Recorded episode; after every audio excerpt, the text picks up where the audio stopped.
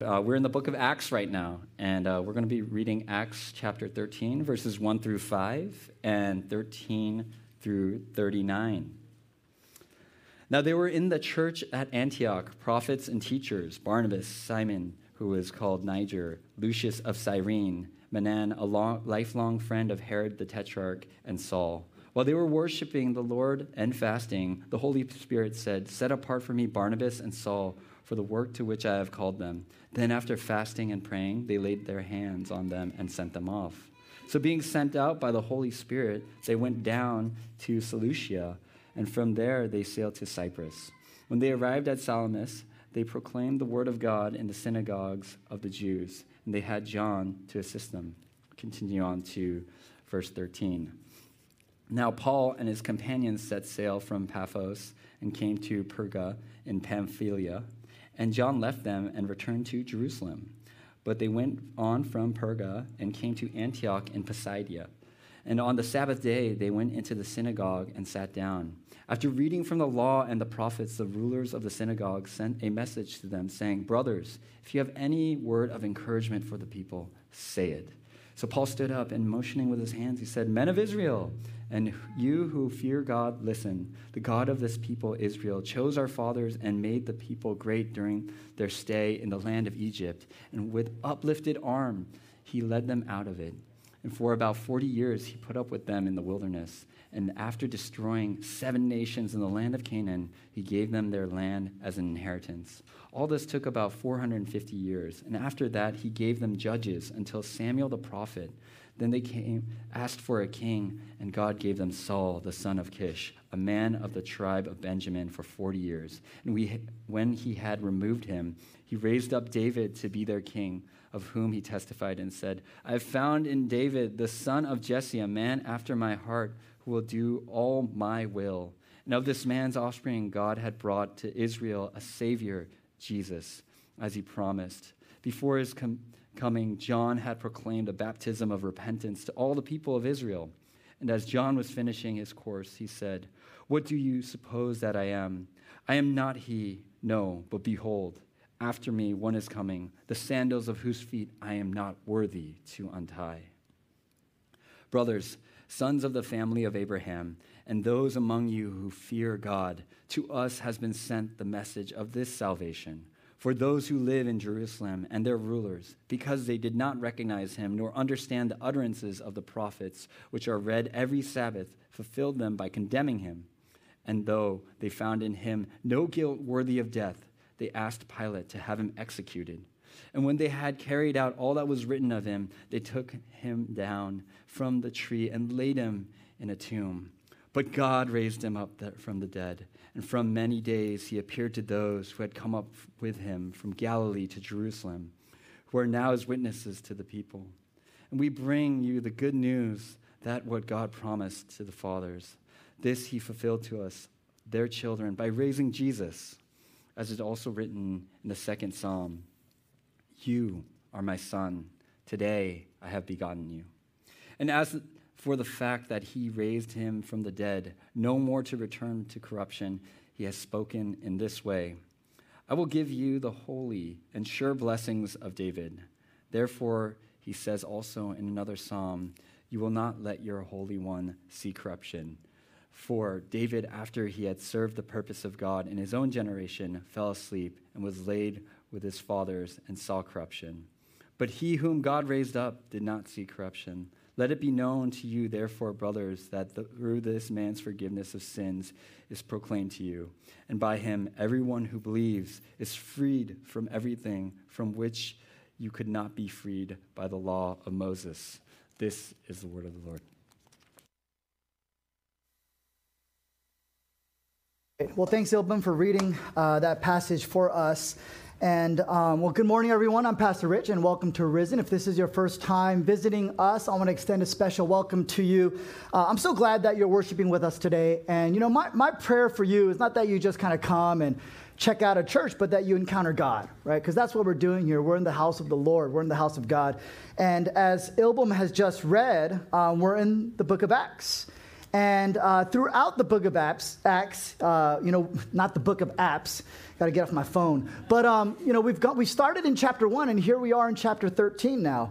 And uh, what we've seen throughout the book of Acts is just the word of God being proclaimed. I mean, you know, uh, we may think that what Ilbum read is a long sermon, but trust me, it's like one of the shortest sermons in Acts, okay? Like, uh, there are long sermons from Stephen, from Peter. You're going to hear a lot more from Paul. And so, we see here in the book of Acts, in the early church, what they did consistently, continually, and perpetually is they just kept preaching and teaching. You know, people said, stop it, they were arresting them, they would persecute them and put them to death, but they would just keep on going.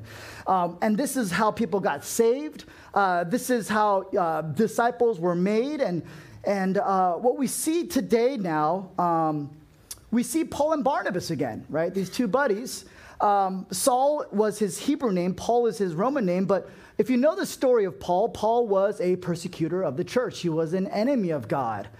But God, in His mercy, turns Paul into his friend and not only into his messenger, in his, one of his most valuable servants uh, in the early church and throughout the history of the church.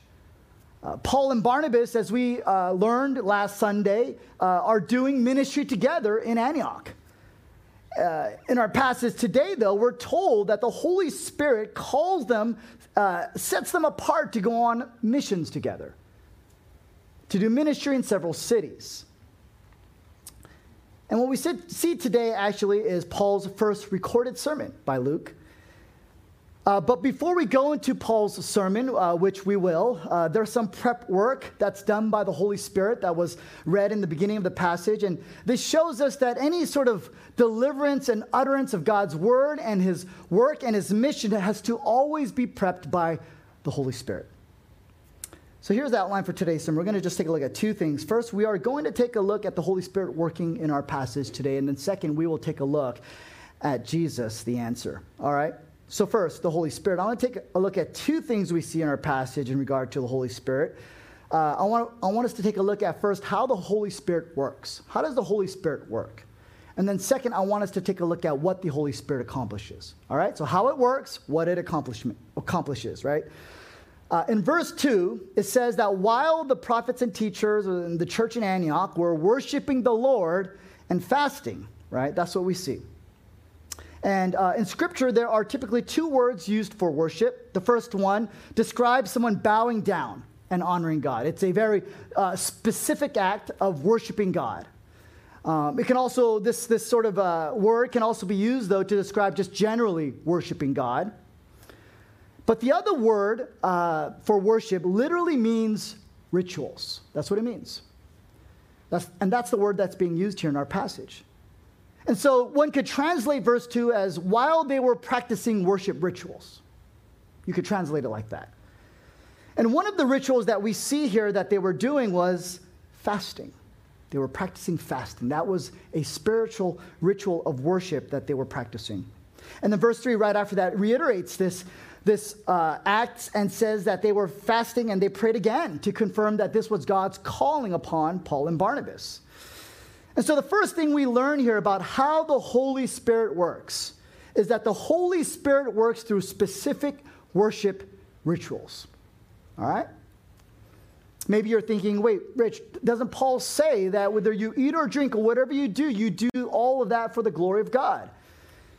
Yes, Paul does say that all of life is to be worship. So whether you're driving on the road, at work, playing board games, or sports, we're to do it as an act of worship, honoring Christ in our heart, in our minds, and in our words, and in our deeds. But within this universal umbrella of worship, God has ordained specific worship rituals where he reveals himself most powerfully, where he works most powerfully in. Uh, throughout history, Christians have referred to these rituals as means of grace or spiritual disciplines. Some of you might have heard of these terms. Uh, in 1 Timothy chapter 4, 7, Paul tells Timothy what? Train yourself for godliness, right? Another translation says, discipline yourself for godliness. Well, how do you do that? Right? How does the Holy Spirit train us for godliness? Well, as we've seen in the book of Acts, one of the ways to train ourselves for godliness is through scripture, through uh, the preaching and teaching, through the listening and receiving of God's word. Because back in that day, not many people had handwritten scriptures, so a lot of their scriptural intake was through group listening and group learning. In Acts 6, the disciples say, We will devote ourselves to the ministry of the word, to this worship ritual. Ministry just means service. So, like food, they're serving the church the word for nourishment and sanctification and growth and life transformation. Today, the Bible is very accessible, so training for godliness would include personal study. But throughout the book of Acts, we see the church practice other worship rituals. We see them practicing Sabbath gathering. We see them singing. We see them uh, partaking in the Lord's Supper. We see them praying. We see them uh, serving each other, we see them uh, being generous. The Holy Spirit in the book of Acts is working and training and transforming his people through these worship rituals. And a new one that, well, it's not a new one, but this is the first time Luke records it. Uh, what we see here, another worship ritual we see the church doing is fasting. They are fasting. When you do a biblical survey of fasting, uh, you'll find that in every instance, fasting is a response to an extenuating circumstance. That's when people fast. It's, spirit, uh, sorry, it's situationally birthed. Circumstances prompt it. Uh, David fasts after hearing of Saul's death. Daniel fasts when Israel is in exile under Babylon. Jesus fasts before he begins his ministry. And so what we see and learn throughout scripture is that in fasting, God's people are they're denying the necessity because you got to eat food and the joy because food is joyful. They're, design, they're denying the necessity and joy of food. And what are they doing? Instead, they are running to God and saying, You're going to be my joy. And I need you more than the food that I think I need. Jesus says this, right? Um, Man does not live on bread alone but by every word that comes from the mouth of God. You know, many times I think you and I, we go to food and many other things, um, and you don't have to just fast food, but food we go to and other things, you know, whether it's entertainment, um, even work. We go to it for what? Because we think it's going to bring us some kind of happiness, some kind of joy. And two, we think it's, we need it. We think we need it. I need to work, right? But when we fast what we think will bring us joy, when we fast what we think is an urgent need, and instead run to God in fasting, the Holy Spirit starts to work. Right? He, the, the Holy Spirit uses this specific spiritual ritual to unite us to God's presence, to his power, to his grace, to his glory, to his hope. You know? I know that when I fast during these situational uh, difficulties, you know, I'm lacking hope, right? And I'm, and I'm, and I'm like, I'm discouraged, I'm depressed. And what, what the scripture is saying, you know, you, maybe you think you need food. Maybe you think you need a distraction. Maybe you think you need entertainment, but what you need is Jesus. What you need is God. And so when I go to God and, and when I'm fasting other things in my life, man, I get hope. I, I'm in tune now with the, the Spirit and the power of His grace. I mean, you all know the story of the book of Acts, right? The church is getting persecuted. People are dying. People are getting imprisoned. People are getting threatened. Their physical circumstance is painful. It's chaotic, it's confusing. They're not sure what they should be doing. Should we, should we keep going this way? And preaching the gospel, but, pe- but people are dying. So they're fasting, they're praying, they're worshiping. And through this worship ritual, the Holy Spirit speaks to them. What does the Holy Spirit say? The Holy Spirit says, Set apart for me Barnabas and Saul for the work to which I have called them. Boom. The will of God. More hope now, right? Oh, I'm doing the right thing. In the midst of their suffering, in the midst of their confusion, the Holy Spirit reaffirms God's will for them. The Holy Spirit is encouraging them. The Holy Spirit is reminding them, right? of His will, of His promise, of His presence, of His love. I think this is such an important word for us because, you know, uh, here in the Bay Area, we are busy, right? We believe we are the most busiest people in the world. Talked about this a little bit on Sunday. We see so much in our lives as physical problems, right? We're busy trying to fix all these physical problems in our life, whether it's work, whether it's relational conflict, familial conflict, whether it's personal discontentment, whether it's physical or mental or emotional exhaustion. But last week we learned that Luke tells us that these things, these physical problems, they are not just physical problems, they are deeply spiritual. They're deeply spiritual. So the, we saw last Sunday, what did the church do? They prayed earnestly.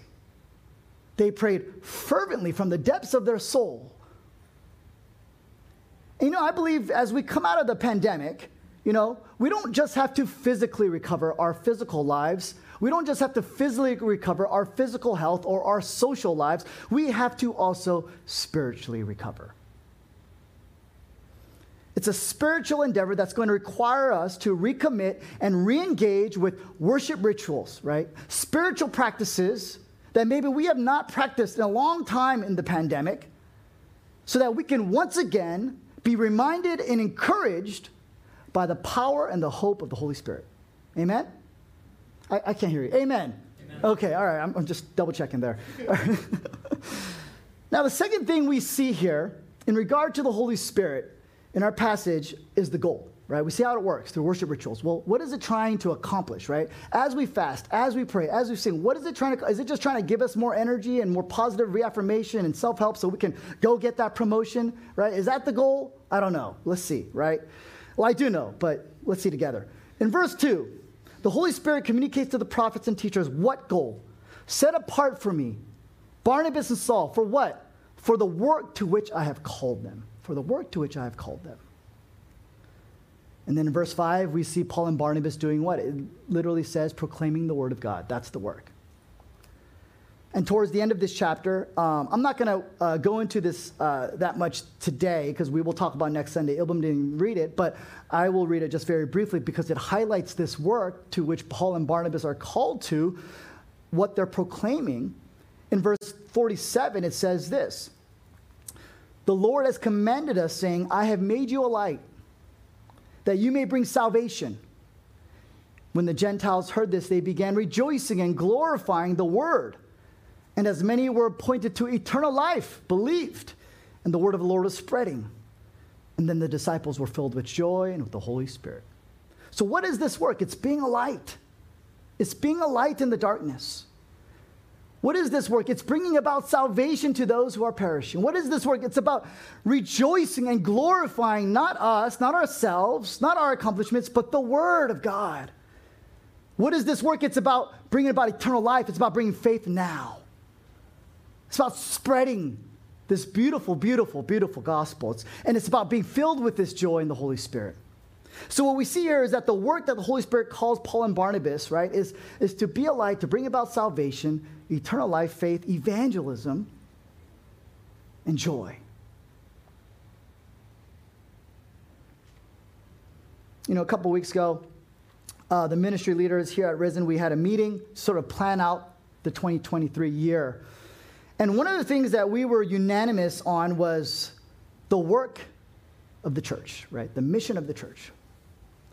It's one, to become disciples of Christ, and it's two, to make disciples of Christ. Very simple. Because to be a Christian means to follow Jesus.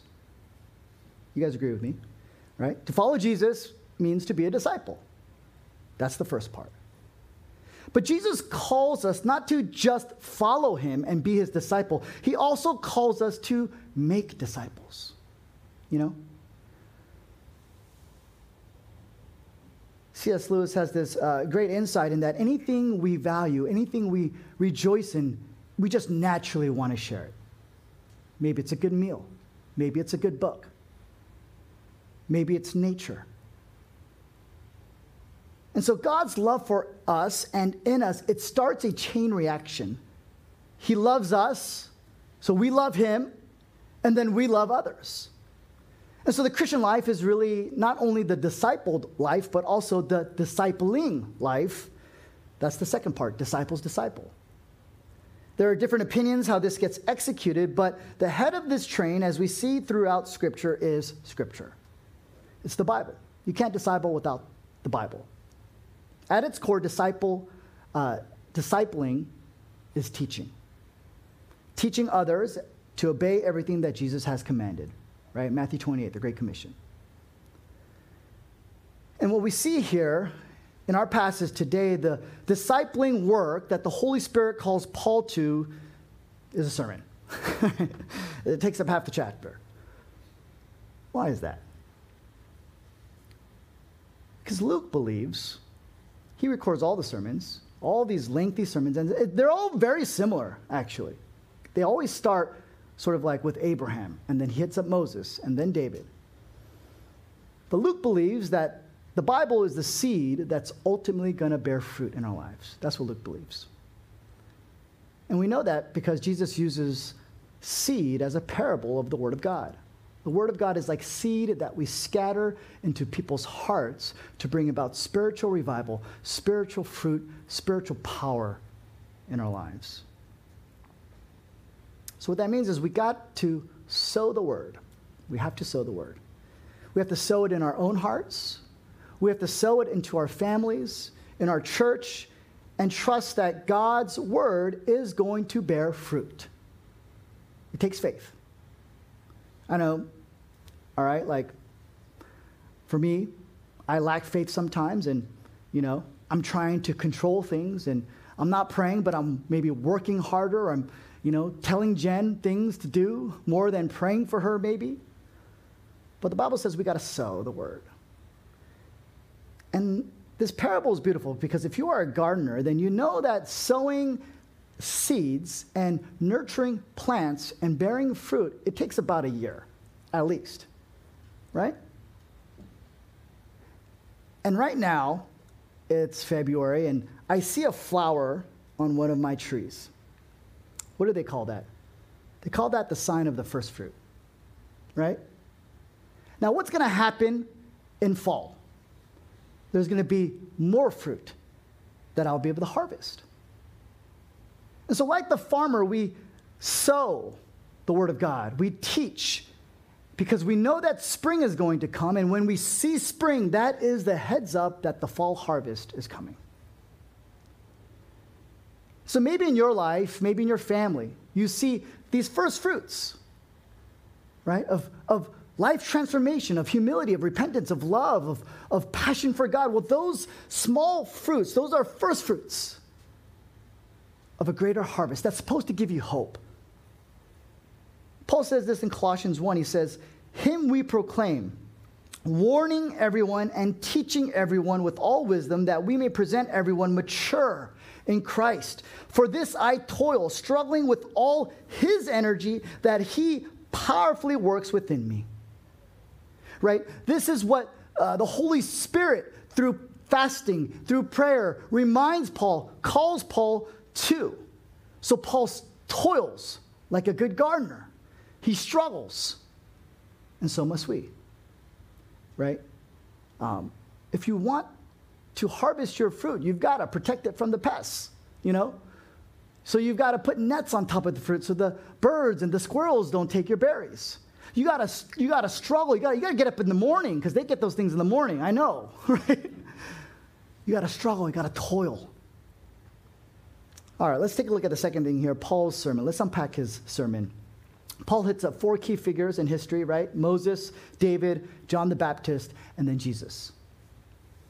Now, what's interesting here is that Paul is trying to convince his audience that the Old Testament was always pointing and talking about Jesus. That's what, that's what Paul, that's why he's just trying to take him. You know, when you, um, uh, sometimes I eavesdrops on uh, Jen's like meetings, her virtual meetings, and when some people don't understand, they have to take him from the beginning, right? Okay, this is what we decided last year. And then they got to take him all the way, and then this is why we are doing this now, right? And so, in the same way, that's what Paul's doing. He's like, look, guys, let's start from the beginning. right? Let's start from Moses. Let's talk about David. John the Baptist, what was he saying? Okay, Jesus. And then they're like, no, I disagree. right? And so in verse 26, right, what does Paul say? He says, Brothers, sons of the family of Abraham, right? And those among you who fear God, to us has been sent this message of salvation, right? For those who live in Jerusalem and the rulers, because they did not recognize him, Jesus, nor understand the utterances of the prophet uh, of the prophets. So Paul's saying, look, guys, there's this message of salvation. The prophets have been uttering about this. You don't get it. And then in verse 32, he says again, we bring you the good news of what God promised to the fathers. This he has fulfilled to us by raising Jesus. He's talking about Jesus, guys. And then in verse 38, he says it again Let it be known to you that through this man Jesus, forgiveness of sins is proclaimed. And by him, everyone who believes is freed from everything from which you could not be freed by the law of Moses. But Paul's listeners, who knew the Old Testament very well, will not accept that Jesus is the answer. They disagree with this conclusion. They will not accept that Jesus is the long awaited Messiah, the son of David, the offspring of Abraham. Why is that? Do you ever think about why is that? Well, you see, Israel, in looking for a king, what kind of king are they looking for? They are looking for power, right? They're looking for someone to deliver them from their political and physical enemies, namely Rome, right? They're tired of the captivity in Babylon, right? In Assyria and Persia, and now Rome. What that means is that they're not looking for a savior from their sins, they're looking for a king to conquer their enemies. They're not looking for spiritual glory, they're looking for earthly glory. Someone like Moses, who delivered Israel from Pharaoh. Someone like David, who conquered Goliath. But as we have seen throughout the book of Acts, in Peter's sermons, in Stephen's sermon, and in Paul's sermon today, they are unwilling to accept that what they need most is a Savior who has died for their sins.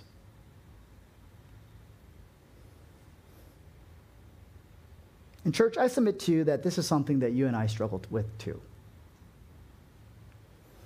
I want to ask you right now, and you can just answer this in your head what is something that you desperately want right now? I bet you it's not forgiveness. It's probably something uh, to fix an earthly problem. You've probably got uh, some kind of enemy before you that you need to conquer, a situational problem in your life.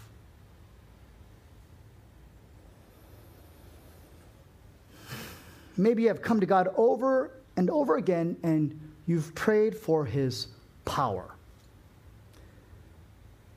But God keeps coming back to you.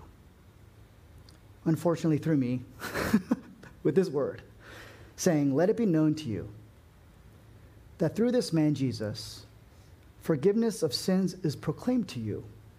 And by him, everyone who believes is freed. Is free. Do you feel free? What freedom are you searching for? How could this be the answer?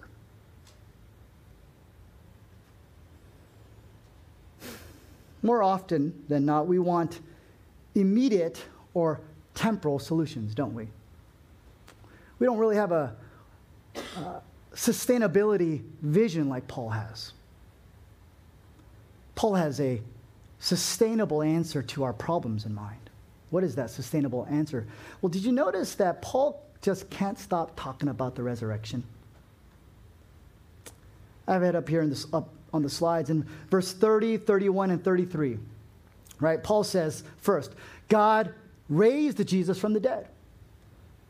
Verse 31 For many days Jesus appeared to those who had come up with him from Galilee to Jerusalem, who are now his witnesses. Verse 33, Paul says, What God promised to the fathers, this he has fulfilled by raising Jesus. In verse 34 and 37, Paul says, God raised Jesus from the dead. Because he says in a psalm, You will not let your Holy One see corruption. Verse 37, Paul says, He whom God raised up did not see corruption. Paul is obsessed with the resurrection, right? It's like, All right, we get it, man. Move on to the next point. People are asking Paul to speak, and like, Pastor Paul, what are you going to talk about today? He's like, The resurrection. Like, but you talked about that last week. He's like, I know. I'm going to talk about it again. They're like, Pastor Paul, can we talk? I need some advice. I need some prayer. He's like, the answer to your problems is the resurrection. You need to believe in the resurrection. Sustainability, right? For Paul, the resurrection is the answer for everything. Everything. Why is that? Throughout the Gospels, Jesus called himself the divine physician. And in his ministry, he would repeatedly say, I tell you the truth. I tell you the truth. That is to say, the truth is really all that matters at the end of the day. And as the divine physician, what he's getting at is that, you know, none of us want to go to a doctor and have her just tell us that everything's going to be fine, right? Especially if that's not the case. We want her to tell us the truth.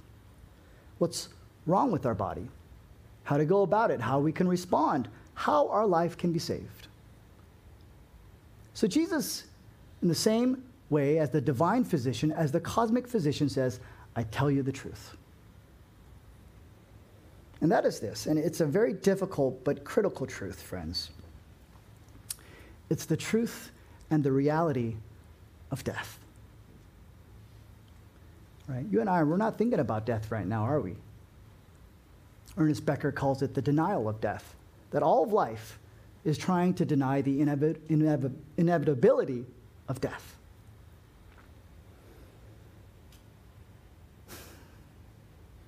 But the reality is, as Jesus says, as Paul is intimating, is that we are all going to die. I'm going to die. You are going to die. We, we are all going to die. No one is going to escape death. If you are thinking about long term solutions, what Paul is saying is you need to think about this. You're not thinking sustainably right now. David, dead, right? Moses died. Jesus is the only, he's the first one that was raised. And I, and I don't say this rashly, right? I say this with tremendous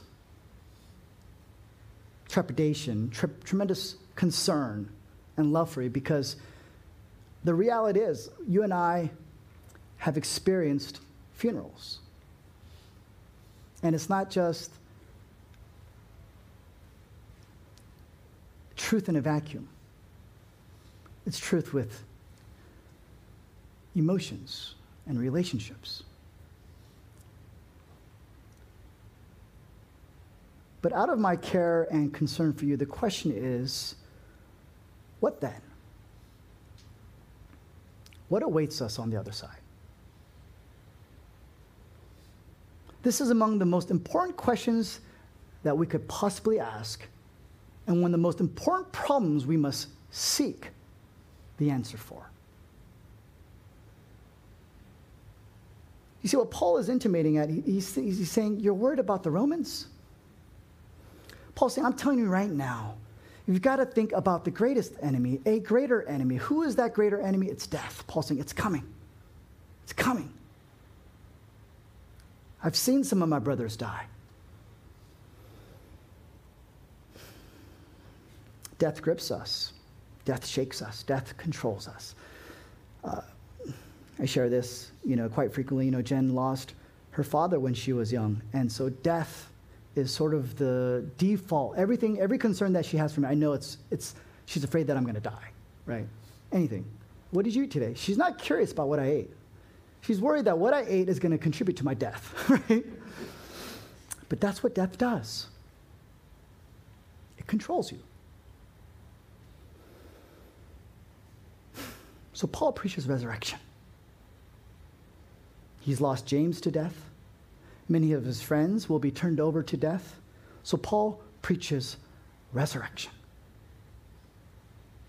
Paul is saying this life is a precursor. This life is not the end. He's saying, you're very concerned of what you have or what you don't have here, which is very little and a very short time, to what you will have in heaven, which is a very long time.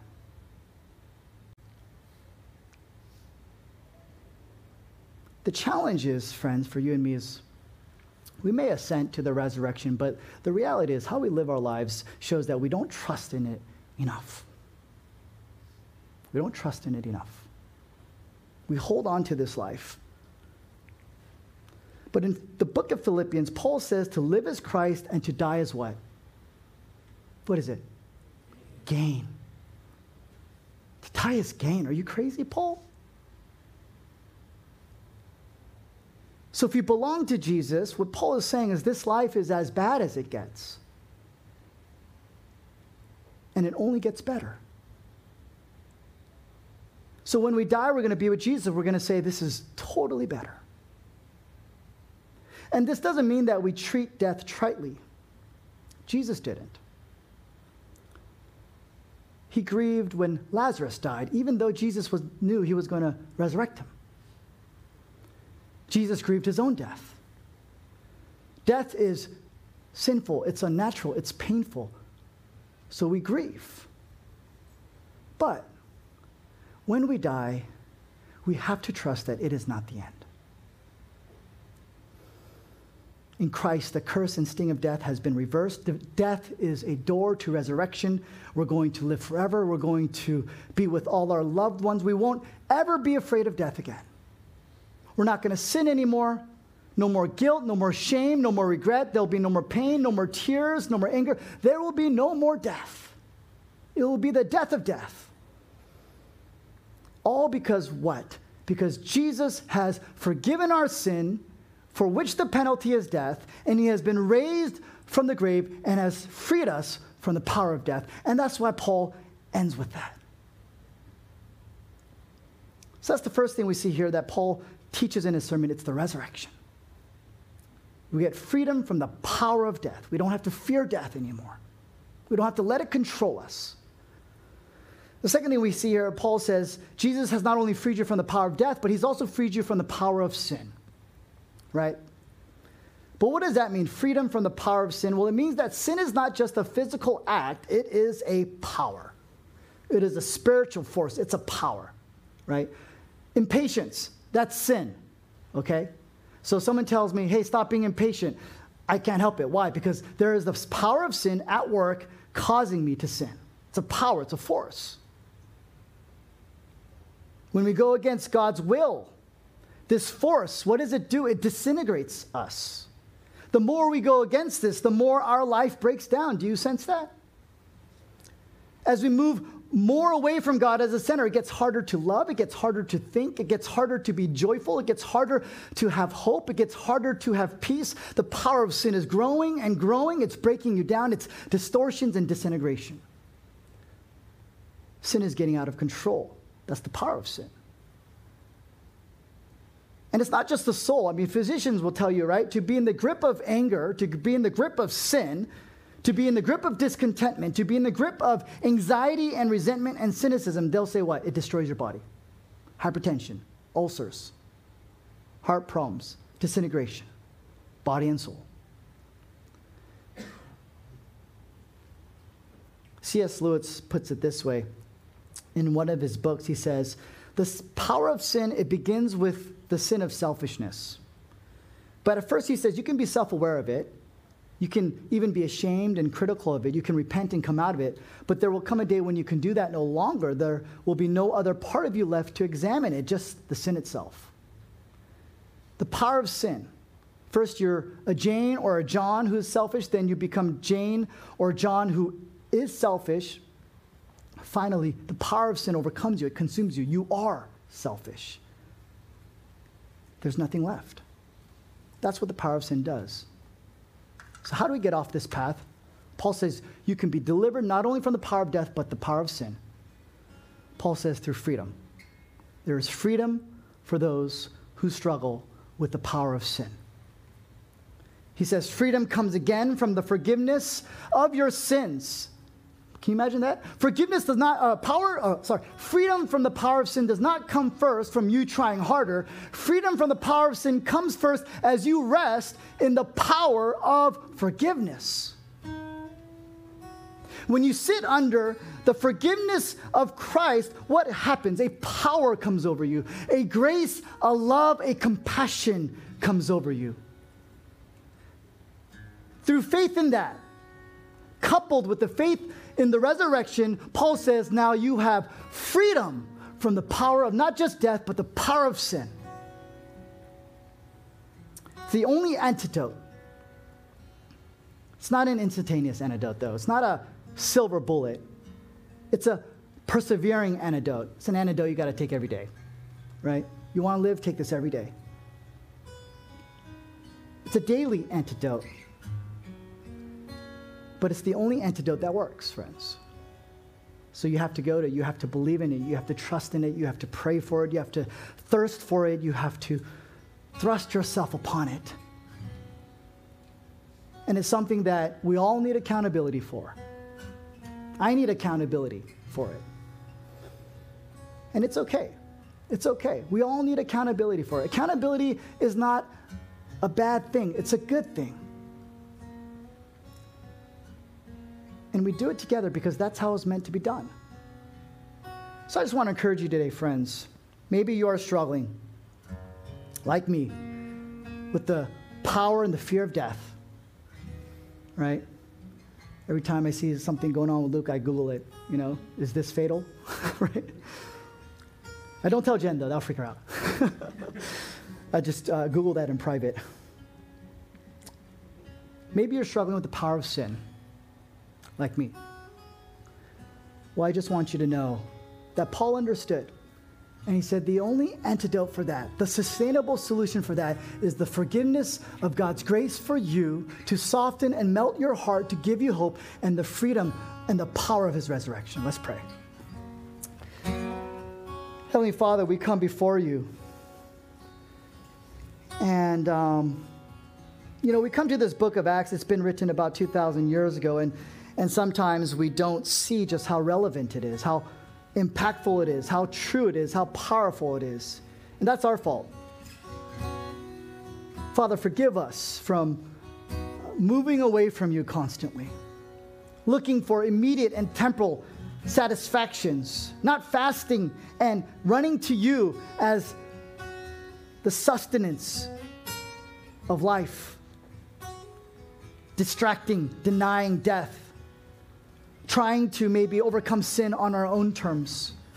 We forget that it all starts daily with forgiveness from our sins and freedom through the resurrection.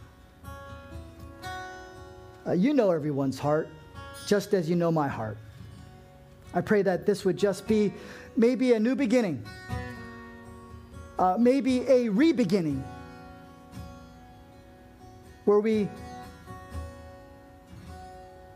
recommit ourselves to you, where we recommit ourselves to worship rituals, where we recommit ourselves to a body, to a church, to a spiritual family, where we recommit ourselves together and acknowledge that we need help, we need you, we need each other. Would you do this? As I pray, in the power of the Holy Spirit, would you call all of us to this work? In Jesus' name, amen.